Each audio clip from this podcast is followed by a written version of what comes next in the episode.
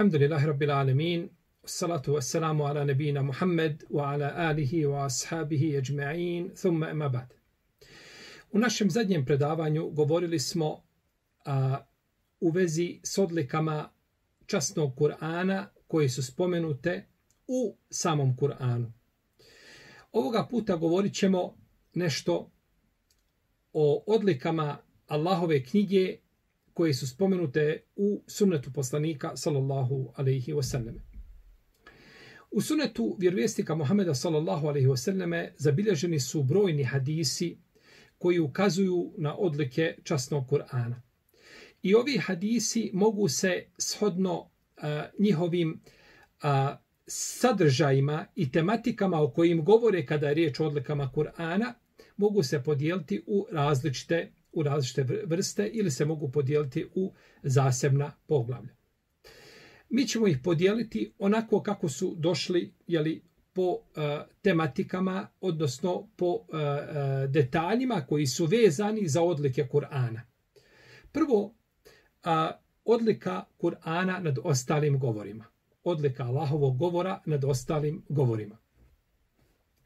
Zabilježio je ima muslim svome sahihu Džabira radijallahu anhu da je poslanik sa osam rekao u istinu najbolji govor, najljepši govor jeste govor uzvišenog Allaha za uđel. Ništa znači nije i ne može biti ravno govoru svevišnjeg stvoritelja te barake.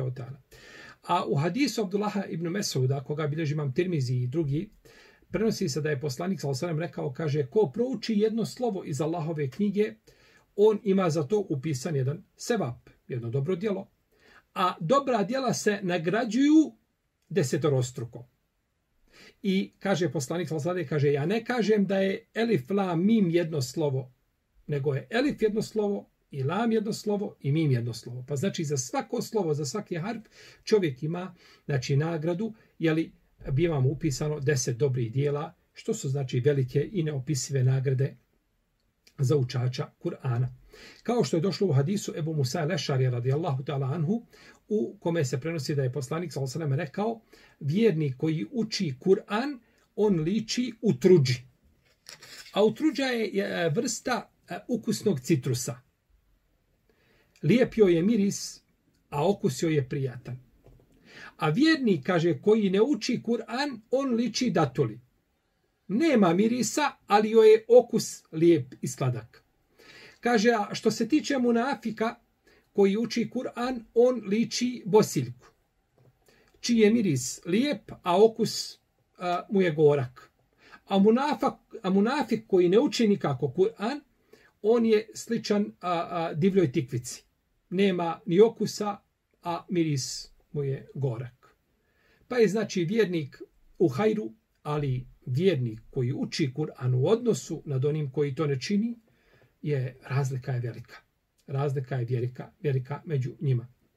A, naravno, ima hadis poslanika, sallallahu alaihi wasallam, koga bilježi vam tirmizi, koji je slab sa strane hadijskog aspekta, u kome poslanik sallallahu kaže prednost Allahovi riječi je odnosu na druge govore kao prednost Allaha uzvišenog nad, nad njegovim stvorenjima. O, ovo je e, tačno kao hadis, on je neispravan kao hadis, međutim značenje njegovo ispravno. I ko želi da zna razliku između Allahovog govora i govora e, e ljudi, e, e, neka, neka jeli, ovaj pogleda u razliku u stvoritelja za ođele i ono čime je opisan i, i, ovaj, i u njegova stvorenja i tako će stati tu definitivno tu razliku. A, druga e, vrlina E, e, kojom je, e, koja je spomenuta u sunetu poslanika, sa tiče se častnog časnog Kur'ana jeste da sledbeni Kur'ana neće zalutati. Došlo je u hadisu Džabira radijallahu talanhu da je poslanik sallallahu rekao na oproštenom hađu u svome jeli, poznatom, čuvenom historijskom govoru da je rekao ostavljam vam nešto ako ga se budete čvrsto držali nikad poslije mene više nećete zalutati. Kaže ostavljam vam Allahovu, ostavljam vam Allahovu knjigu. I došlo je kod imamo muslima od Zejda ibn Arkama radijallahu ta'ala da je poslanik sallallahu rekao, ostavljam vam dva velika emaneta. Ostavio sam vam dva velika emaneta. Prvi je, kaže, Allahova knjiga, u kojoj su uputa i svjetlost. U Allahovoj knjizi su uputa i svjetlost čovječanstvu. Kaže poslanik, sa stoga se čvrsto prihvatite Allahove knjige.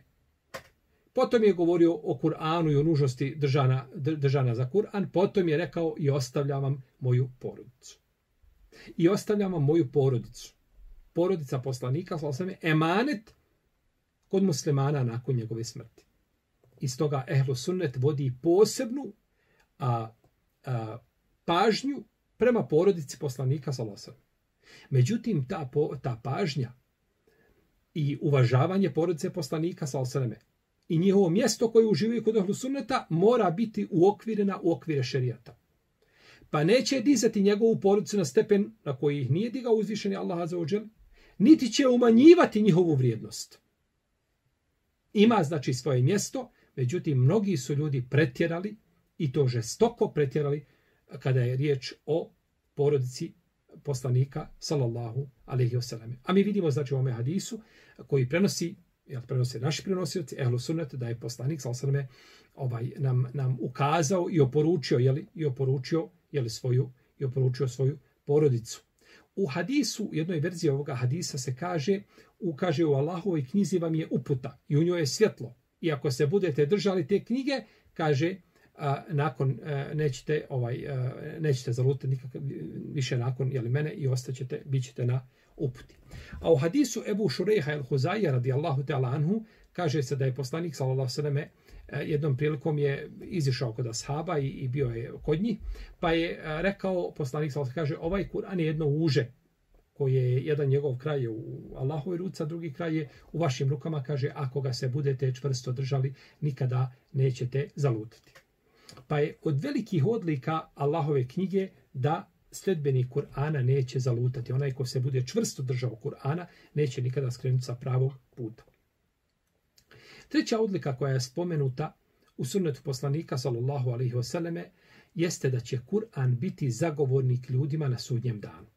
I ovo je jedna velika odlika, jako bitna, jako važna, jer čovjeku na sudnjem danu neće biti ništa bitnije od toga da neko progovori za njega i da se neko, da neko, jel tako, ovaj, e, da, da mu čini zagovorništvo, šefat. Osman ibn Affan radijallahu ta'ala anhu prenosi da je poslanik sallallahu alejhi ve rekao kako došlo u hadisu a, a, kod Muslima u Sahihu i kod Buhari u Sahihu da je rekao kaže najbolji od vas su oni koji se poučavaju Kur'anu i koji druge pouče Kur'anu. Znači to su najbolji ljudi. To je mjerilo da su najbolji ljudi koje druge poučavaju Allahovom govoru. A u hadisu Ebu Umame, Ebu Umame koga bilježi imam Muslimu Some sahihu, kaže se da je Allahov poslanik sa osanem rekao, kaže, učite Kur'an jer će on, kaže, na sudnjem, doću, na sudnjem danu će doći kao zagovornik onima koji ga, koji ga budu učili. Kaže, i učite dva svjetla, suru El Bekare i Alu Imran, kale, kaže, one će na sudnjem danu doći kao dva oblaka ili kao dvije sjene, koje će, znači, ovaj biti kao ptice raširenih krila i one će se zauzimati za one koji su ih učili. I kaže učite posebno, poslanik potencira nakon toga, učite suru El Bekare, jer kaže nju ne mogu učiti ovaj uh, braćari sihirbazi ne mogu učiti tu suru, jer kontekst te sure i sve što zadrži ta sura je suprotno onome čime se, čime se bave, jel tako, čime se bave sihirbazi. I stoga je uh, sura El Bekare ima posebnu jeli, vrijednost o čemu će biti jeli, govora. I prenosi Abdullah ibn Amr u hadisu koga bilježi imam eh, Ahmed sa dobrim lancem prenosilaca, da je poslanik sa osanem rekao, kaže, post i Kur'an će eh, za, eh, biti zagovarači ljudima na sudnjem danu. Post će kazati, gospodaru moj, kaže, ja sam ga, ja sam sprečavao sam ga od konzumiranja hrane i njegovih prohtjeva. A, a, učini me, kaže, njegovim zagovornikom. A Kur'an će kazati, kaže, ja sam ga spričavao da spava noć, učini me, kaže, njegovim zagovornikom, pa će uzvišeni Allah za uđele kazati, a, budite zagovornici. Budite za, pa će se zalagati za njih, jeli, Kur'an i post ovaj za čovjeka na sudnjem danu. I došlo u hadisu Džabira da je a, poslanik, sal sam rekao, kaže, zagovorništvo Kur'ana će biti prihvaćeno, a, bit će prihvaćeno jel, na sudnjem danu, a, a Kur'an je istinski zagovornik, kaže, koga stavi ispred sebe, on će ga odvesti u dženet, a koga zapostavi, kaže, on će ga odvesti, on će ga odvesti u vatru.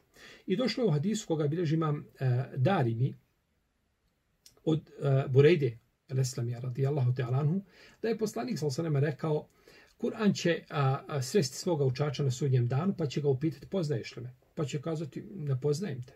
Pa će kazati, ja sam tvoj prijatelj. Kur'an zbog koga si bio e, žedan u podne i budan noću. Znači, učio si ga stalno. A, pa svaki trgovac nastoji tako da ostvari profit, a profit, kaže, tvoj je danas najveći profit. Pa ćemo biti data vlast u desnu ruku, a bit ćemo data vječnost u njegovu lijevu ruku. A, I a, njegovi roditelji će biti a, ovaj bit će počašćeni ogrtačem čiju vrijednost ne mogu procijeniti stanovnici zemlje. Pa će, biti, pa će upitati zbog čega smo dobili ovaj ogrtač, pa će kazati zbog toga što je vaše dijete učilo, zbog toga što je vaše dijete učilo Kur'an.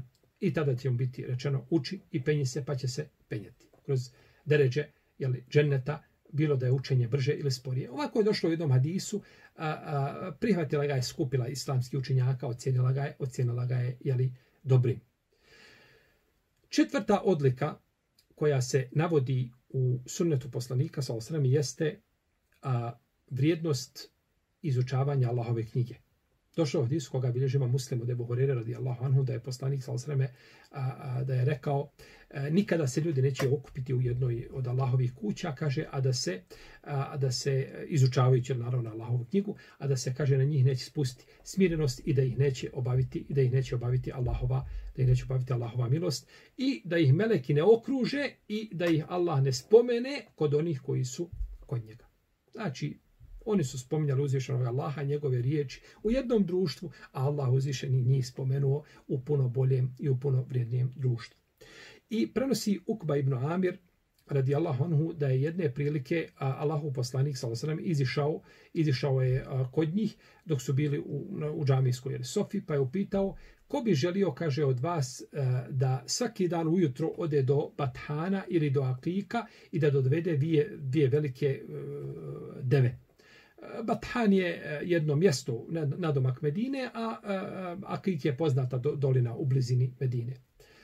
A, kaže, a da ne učini pri tome ovaj, ni grijeh, ni da kida robinske veze. Pa, pa su kazali Allahu poslaniče, mi smo svi to valjali. To je želja svih nas. Pa je rekao poslanik, sam kaže, da neko kaže od vas porani u džamiju i da prouči nauči ili prouči dva ajeta iz Allahove knjige, kaže to mu je bolje nego dvije deve. Tri ajeta, kaže to mu je bolje nego tri četiri ajeta bolje nego četiri deve i kaže koliko koliko ajeta, toliko, toliko deva. Ovo je jedna velika znači vrijednost koja se navodi u sunetu poslanika sa osreme kada je riječ o izučavanju, kada je riječ o izučavanju ali Allahove knjige. Peta odlika jeste da je vrijednost učenja Kur'ana na pamet posebna. Vrijednost učenja Kur'ana na pamet. Uzvišeni Allah za ođele kaže: "Bel huwa ayatun bayinat fi suduri ladine utul ilm." kaže to su ajeti jasne knjige koji se nalaze u prsima onih kojima je dato dato znanje. I kaže uzvišeni Allah za wa jalla: "Wa lakad yassarna al-Qur'ana li-dhikr." I mi smo uh, ti Kur'an olakšali za opomenu. Kur'an je olakšan da se da se uči, da se pamti i tako dalje. Imam Kurtubi kaže: "Olakšali smo ga u pogledu u tefsiru ovoga ajeta." Kaže: "Olakšali smo ga u pogledu učenja na pamet." Onome ko želi da pamti, Kur'an na pamet, pa imali takvih da ih da ih pomognemo. Pa uzvišeni Allah će znači pomoći onoga ko, ko, ko krene putem učenja njegovih riječi i njegove knjige. Imam El Mawardi kaže u svom dijelu Alamu Nubuva, kaže jedna od nadnaravnosti Kur'ana jeste kaže to što ga je uzvišeni Allah olakšao, olakšao njegovo učenje, e, je li? i uče ga, kaže, ljudi koji govore različitim jezicima, a ne mogu tako učiti druge knjige. Ne može se jedna druga knjiga e, ni sa puno manje stranica naučiti na pamet kao što se može naučiti Kur'an i da ljudi nauče Kur'an, ne svataju možda iz njega ovaj nego mm, određene riječi tako da ne znaju značenje u protivnom, ne znaju značenja ajeta, a nauče Allahovu knjigu, a nauči Allahovu knjigu na pamet. I u tome jeste odlika, u tome jeste odlika, u tome jeste odlika Kur'ana. A Šehol Islam Ibn Taymije kaže osnovni metod u prenošenju Kur'ana bio je njegovim pamćenjem sa generacije na generaciju, a nije bio njegovim zapisivanjem a, ovaj i sabiranjem u Musaf. Znači, jeste, on je sabran u mushaf u rano vrijeme, međutim, ovaj osnovna metoda prilikom prenošenja je bilo pamćenje njegovo pamćenje. I do danas je ostalo, je tako, pamćenje Kur'ana, je tako, posebno kod muslimana i hafiz, mus, hafiz Kur'ana kod svih muslimana ima posebno mjesto, oko toga se, oko toga se ne razilaze. Imam Neovi, kaže u svome kapitalnom dijelu Međmua, kaže, a, a, nekada davno, kaže, učenjaci nisu poučavali a, ovaj ni hadisu, ni fikhu onome ko nije znao Kur'an na pamet. Znači, ako ne znaš Kur'an, idi prvo nauči Kur'an, pa onda dođeš u halku znanja i nakon toga tek onda učiš, nakon toga tek učiš nauku. A, kaže Iyad ibn Himar, radijallahu ta'ala kako bilježi imam muslim u svome sahihu, kaže, rekao je poslanik sa kazao uzvišeni Allah azza wa jalla kaže poslao sam te da te iskušam i da tobom iskušam i kaže objavio sam ti knjigu koju učiš objavio sam ti knjigu koju učiš kaže koju voda ne može saprati učiš je kada si budan i kada spavaš ne može je saprati u smislu da je jel tako sačuvan je u prsima ljudi a sačuvan je prsima ljudi i ostaje znači Kur'an aktuelan ovaj a, a, a, ostaje aktuelan je li do sudnjega do sudnjeg dana. Šesto odlike hafiza Kur'ana. Odlike one koji onih koji uče Kur'an na pamet. Aisha radijallahu ta'ala anha prenosi da je poslanik sallallahu rekao onaj ko uči e, Kur'an bez poteškoće i zna ga na pamet biće u društvu plemeniti i česti meleka. A onaj ko ga uči s poteškoćom imaće dvostruku nagradu. Znači kako god čovjek da učio Kur'an on je u hajru i on je u dobru i ima veliku nagradu kod stvoritelja Azza wa Jalla. I bilježi imam Tirmizi od Abdullah ibn Amra, radijallahu anhuma, da je poslanik, sal sam rekao, reći će se učaču Kur'ana na sudnjem danu, uh, uči Kur'an i penji se.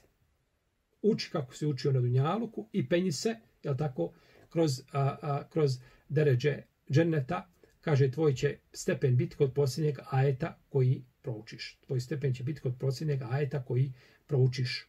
Znači, ko bude učio Kur'an i ko bude radio s ono Kur'anu i njegovim uputama, ovaj, a, on će imati nagradu, a nema sumnje da su hafizi Kur'ana najzaslužniji i najpozvaniji da dobiju dotičnu, dobiju dotičnu nagradu. I zato je Imam Ibn Hajar al-Haytemi je rekao da se ovaj hadis a, a, odnosi na hafiza Kur'ana. Znači, uči, penji se, je to za sve ljude ili za hafiza Kur'ana? Razilaženje među učenjacima. Međutim, a, imam Ibn Hajar je odabrao El Hejtemi, poznati šafijski fakih, je odabrao mišljenje da se to odnosi na hafiza Kur'ana i to su odabrali neki savremeni, neki savremeni učinjaci. I zabilježi imam termizi od Ebu Hurere radijallahu anhu da je poslanik sa osaname kazao na sudnjem dan će se kaže doći, e, doće, jeli, ovaj, e, učač Kur'ana pa ćemo se reći reće se e, gospodaru nagizdaj ga, ukrasi ga zato što je učio tvoju knjigu. Pa će uzvišeni Allah azuđela staviti mu, da će ga krunom, koja će mu se biti staviti kruna počasti na njegovu glavu. Pa će reći se gospo, pa će se kazati povećaj mu gospodaru moj, pa će mu uzvišeni Allah povećati to i bit će ga ogrnut, e, ogrnut će ga ogrtačem, ogrtačem a, a, a, jeli, a, a, zadovoljstva. A šta ima vrijednije za čovjeka od toga da na sudnjem danu uzvišeni Allah azuđele bude zadovoljan sa njim i ovaj imaće znači za svaki ajet koji prouči imaće novi stepen. I došlo u hadisu Ebu Mesuda al-Ansarija radijallahu koga bilježima muslimu u svome sahihu da je poslanik sallallahu rekao kaže neka imam bude onaj koji najbolje poznaje Allahovu knjigu. Neka predvodi ljude čovjek koji najbolje poznaje Allahovu knjigu. A u drugom se hadisu Ebu Sejid al-Hudrija kaže da je poslanik sallallahu rekao kaže imami će ljudima onaj koji najbolje uči Kur'an. I ovaj hadis je također zabilježio muslim u svome, u svome sahihu. Znači, od odlika a, Hafiza Kur'ana jeste to što je on najpozvatiji ovaj da bude a, a, da bude a, a, jel tako u mihrabu i da predvodi i da predvodi ljude. A Amr ibn Selema radijallahu anhu prenosi imam Buhari za bilježu svome sahihu da je Amr ibn Selema rekao kaže nakon oslobođenja Mekke kaže sa su plemena kaže pohrla Allahov poslaniku sallallahu da mu daju prisegu kaže i moj otac je kaže Pa pretekao svoj narod u tom pogledu. Pa mu je, kaže, pa se je vratio svome narodu nakon što primio islam i rekao, kaže, ljudi, ja vam dolazim, kaže, od istinskog poslanika, vjerovjesnika Muhameda Salosrme, kaže, klanjajte namaz, kaže, u njegovo vrijeme, u to i to vrijeme, a kaže, kada nastupi vrijeme, neka vam neko prouči ezan i, kaže, neka vam imam bude onaj koji najviše bude pamtio Kur'ana. koji bude najviše pamtio Kur'ana. Kaže, pa su oni pogledali među sobom, kaže, pa nisu vidjeli nikoga da više zna Kur'ana od mene, jer sam ga, kaže, učio od putnika koji su prolazili, a kaže, imao sam šest ili sedam godina. Kaže, pa sam i predvodio u namazu. A imao sam, kaže, na sebi ogrtač koji je bio prilično oskudan, kratak. Kaže, pa kada bi god učinio seđdu, otkrilo bi se nešto od moga stidnog dijela tijela. Pa je rekao, pa su kazale neke žene, kaže, pokrijte, kaže, avret vaše karije. A, taj imam Efendija koji nas predvodi sa šest ili sedam godina, pokrijte ga. Kaže, pa su mi kupili, kaže, skrojili su mi jednu košulju, jednu džube lijepo. Kaže, ničem se nisam obradovao kao tom džubetu pa je predvodio ljude, zato što najviše znao Kur'ana, iako je bio dječak od, ovaj, od šest ili sedam, od šest ili sedam godina, kako kaže eh, Amr e, ibn Salama, uh, radijallahu ta'ala, anu. Pa nema sumnje da su hafizi Kur'ana najpreći, znači da predvode ljude i jel tako da da im budu imami u istinu uzdišeni Allahovom knjigom, uzdiže jedne ljude, a spusta druge, kako je rekao Omer radijallahu ta'ala uh, anhu. A, I došlo je u hadisu Džabira, radijallahu ta'ala anhu, da je rekao, vjerovjesnik sa osanem je stavljao po dvojicu poginulih u kabur, na Uhudu, u jedan mezar. I upitao bi koji od njih dvojice zna više Kur'ana. Pa kada bi mu se kazalo da zna taj i taj, onda bi poslanik sa stavio njega prvog u mezar. Znači, oni su obodvojica šehidi, poginuli. Međutim, koji od njih ima prednost za jednu nijansu, onaj koji je više znao Kur'ana na pamet. Pa bi ga poslanik, ali stavio do kible i rekao je, kaže, ja ću im, kaže, biti svjedok na sudnjem danu. Ja ću im biti svjedok na sudnjem danu. Poslanik je svjedočio njihovom šehadetu da spognu, jer mi kao ljudi ne možemo svjedočiti nikome da je pognuo kao šehid. Nemamo pravo. Kako imam Buhari naslovio poglavlje u svome sahiju, kaže, la yuqalu fulanun šehid. Neće se kazati da je taj taj šehid. I nemamo pravo ni za koga tvrditi da je šehid pouzdano, A, kažemo inša Allah da je šehid. Međutim, pouzdano tvrditi to možemo samo ako imamo dokaz, kao što je poslanik sa osvijem posvjedočio ili ovaj, ovaj, ljudima kojima posvjedočio da su poginuli tako kao šehidi na, na putu svevišnjeg stvoritelja Azze Ođele. Imam uh, Ibn Hajar kaže u komentaru ovoga hadisa, kaže u njemu je kaže e, jasan dokaz koji ukazuje na odlike, na odlike uh, uh, Hafiza ili uh, e, pa, onoga ili učača Kur'ana koji Kur'an tako pamte na pamet. A isto odliku, je tako, imaju nakon toga dolaze, tako, pobožnjaci, dolaze, kaže, i ostali, i ostali dobri, i ostali dobri ljudi. A, Ibn Abbas kaže da su učači Kur'ana, E, e, naši prethodnici, kada su koristili riječ učači Kur'ana, oni su time ciljali hafize. Uglavnom su se tim izravnom ciljali hafize. Kaže Omer, e, kaže Ibn Abbas da, su, da je Omer uzeo sebi kao bliske savjetnike koji su bili blizu njega učače Kur'ana. Bez obzira, kaže, koliko godina imali. I zato je dovodio, dovodio je Omer Ibn Abbasa kao dječaka koji je možda imao 17, 18 ili 20 godina među učesnike Bedra, velike ashabe. To su posebne bile, znači, skupe kružoci gdje nije mogao svako sjediti tako. On bi doveo ovaj, pa su to, oni su osjetili u svojim dušama. Pa je Omer htio da pokaže veličinu Ibn Abasa, pa je tražio od njega tefsir određeni sura i tako dalje. Znači, ovaj, Ibn Abbas je imao eh, kao, kao je tako, eh, mufesir ovoga umeta, imao je posebno mjesto kod Omera i Omer je, znači, okupljao oko sebe, okupljao oko sebe a, a, hafize, okupljao oko sebe hafize Kur'ana. Enes ibn Malik radijallahu anhu a, prenosi da je poslanik sa osreme rekao, kaže Allah ima svoje odabrane robove. Allah ima svoje odabrane robove, pa su pitali Allah, Allah posljedč, ko su to odabrani robovi uzvišenog Allaha, kaže to su sledbenici ovaj Kur'ana, kaže to su Allahovi robovi, to su njegova odabrana stvorenja, odgovorio je poslanik sallallahu alaihi wasallam. I zaista je tako. Ako sledbenici Kur'ana nisu a, Allahovi a, robovi, koji su koji imaju posebno mjesto, koji uživaju posebno mjesto kod svevišnjeg stvoritelja, pa ko je onda taj čovjek? Onaj ko uči Allahove riječi, ko se drži principa i načela Kur'ana, koji radi shodno načelima, koji poštuje Allahovu knjigu, je tako, kao objavu, taj čovjek je znači, posebno zaslužan da ima nagradu i da bude jeli, posebno jeli, a, a, cijenjen kod uzvišenog stvoritelja, te barak je o teala. Pa je uzvišeni Allah u Kur'anu pohvalio hafize Kur'ana. Kaže, bel huwa ajatun bejinat fi suduri ladine utulaj. Kaže, to su ajeti jasni u srcima, u prsima onih kojima je dato znanje. To su ajeti jasni koji se nalaze, koje oni čuvaju. Jer ako mm, nije u srcima, u prsima, onda su svi ljudi u tom pogledu, jeli, a, oni su isti. Pa je znači učenje, znači Allahove knjige, učenje Allahove knjige, za učenje Allahove knjige, znači na pamet, slijedi jeli posebna nagrada kod uzvišenog stvoritelja, te barake, te barake, o teala. Pa je velika čast čovjeku da bude čuvar Allahove knjige, posljednje Allahove objave. I ova odlika, znači, vrijedi za ljude koji budu Kur'an učili iskreno. Radi uzvišenog Allaha. Jer učenjem Kur'ana, njegovim pamćenjem i općenito naukama dini Islama se ne treba tražiti dunjalog. Čovjek može učiti medicinu, ne znam, arhitekturu radi dunjaluka. Da ima platu, to nije problematično. Znači, ali, ali a, ne može učiti šerijatske nauke radi dunjaluka. Šerijatske nauke uči radi Allaha a uzdišeni Allah obskrbljuje svoje robove. I neće ostaviti nikoga na cjedilu.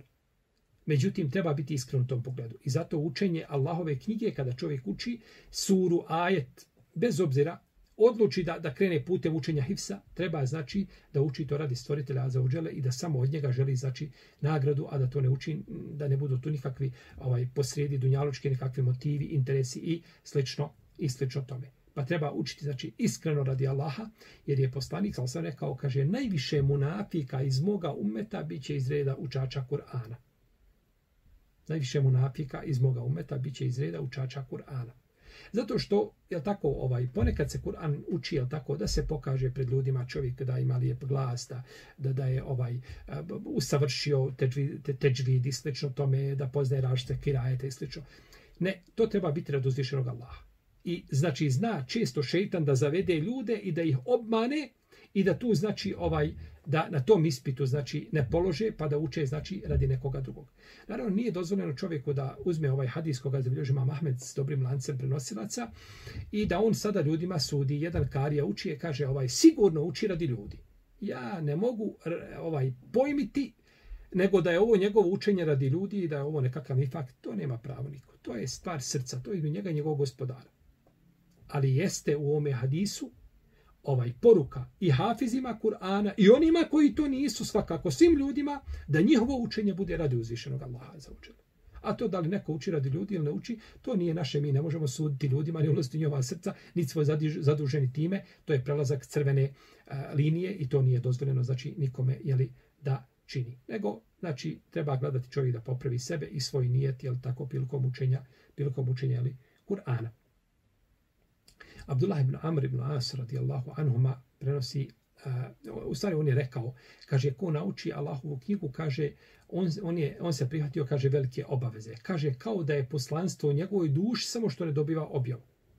A, kaže, Hafiz Kur'ana nema pravo da se ljuti na ljude, uh, niti da bude grub prema njima. Jer se kaže, u njegovoj duši, u njegovoj srce nalaze Allahove riječi. I slično ovome se prenosi kao hadis, međutim, e, nije, taj lanas prenosaca nije ispravan, nego ispravan su ovo riječi Abdullah ibn Amra, ibn Lasa, tog velikog pobožnjaka, koji je rekao, ko nauči Kur'an, prihvatio se velike obaveze. I kaže, a, on kao kaže da između svojih bokova, tako kaže u predaji, da nosi objavu. Ali mu ne dolazi, ima poslanstvo, kaže, ali mu ne dolazi objava ne možemo kazati, puno je da kažemo poslanik bez objave, jer nakon poslanika sa nema poslanika, ali ima u sebi poslanstvo, srž kojom je došao poslanik sa a to je časni, a to je časni Kur'an. Pa stoga treba, znači, hafiz Kur'ana i onaj koji je naučio određeni dio Kur'ana na pamet, da pokaže lijepo ponašanje, uljudnost, blagost prema ljudima. Naravno, svi smo mi ljudi, svi mi možemo u određenim momentima, jel tako, eh, ovaj, eksplodirati, jel, dešava se to čovjeku. Međutim, osnova kod čovjeka jeste da, koji nosi Allahovu knjigu i koji nosi, nosi objavu, znači da pokaže lijepo jeli, ponašanje, jer, jer uh, Kur'an treba da čovjeka, znači, učini smirenim, staloženim, a ne da ga učini od onih koji, jeli, koji, koji se lahko jednostavno ljute. Sedmo, obaveza postupanja, obaveza postupanja u skladu sa Allahovom knjigom Kur'an i Kerimom. Uzvišeni Allah za uđele objavio časni Kur'an da bi ljudi radili i da bi se vladali po njegovim principima. I u tom smislu Svevišnji gospodar Azza wa kaže i tebi ma uhije ilajke mir rabbik. Slijedi ono što se objavljuje od gospodara svoga. Od gospodara tvoga. Slijedi ono što se objavljuje, što ti je gospodar objavio. Znači, i u tom kontekstu imamo skupinu ajeta, jeli u Allahovoj, imamo skupinu ajeta u Allahovoj a, knjizi. I cijeli život naših poslanika Muhameda sallallahu alejhi ve selleme bio je sukladan, a bio je sukladan a, a, a, značenjima Kur'ana i kuranskih ajeta. Cijeli njegov znači život. A, e, Sad ibn Hisham e, ibn Amir kaže, rekao sam, kaže Ajš, majici vjernika, radi Allah talana, kaže, kakav je, kaže, bio moral poslanika. Obavijesti me, kaže, o njegovom moralu. Pa kaže, zar nisi učio Kur'an? Zar nisi čitao Kur'an? Kaže, svakako jesam majko vjernika. Čitao sam. Kaže, Allah, a moral Allahovog vjerovjesnika sam se bio Kur'an. Znači, Allah poslanik je bio živi Kur'an koji je hodio po zemlji. Kur'an i njegova načela su bila sažeta u životu poslanika sa osaneme ili bolje kazati njegov život je bio kompletan prožet tim načelima i nije ostupao od tih, od tih načela. Imam Neovi kaže, a, kaže Allahov poslanik kaže postupao u skladu sa Kur'anom i sa kuranskom etikom. Uzimao je pouke iz kuranskih primjera i kazivanja, razmišljao o njima i o njihovim značenjima i, kaže, lijepo ga je i lijepo ga je učio. A dok imam a, Ali El Kari, kaže poslanik sallallahu kaže a, sve su njegove kaže moralne vrline bile a, one koje su spomenute, one koje su spomenute u Kur'an. I došao u hadisu Nevasa ibn Samana il Kilabi radijallahu anhu koga bilježi ga ima muslim u svome sahihu, da je rekao poslanik, sa osvijem, kaže, na sudnjem danu će kaže, biti doveden Kur'an i oni koji su se družili sa njim a, pre, i postupali prema njegovim, prema njegovim uputama. I kaže, predvodit će ih sura El Bekare i Alo Imran, koji će biti poput dva oblaka, poput dva crna oblaka, a između njih će, kaže, biti svjetlo.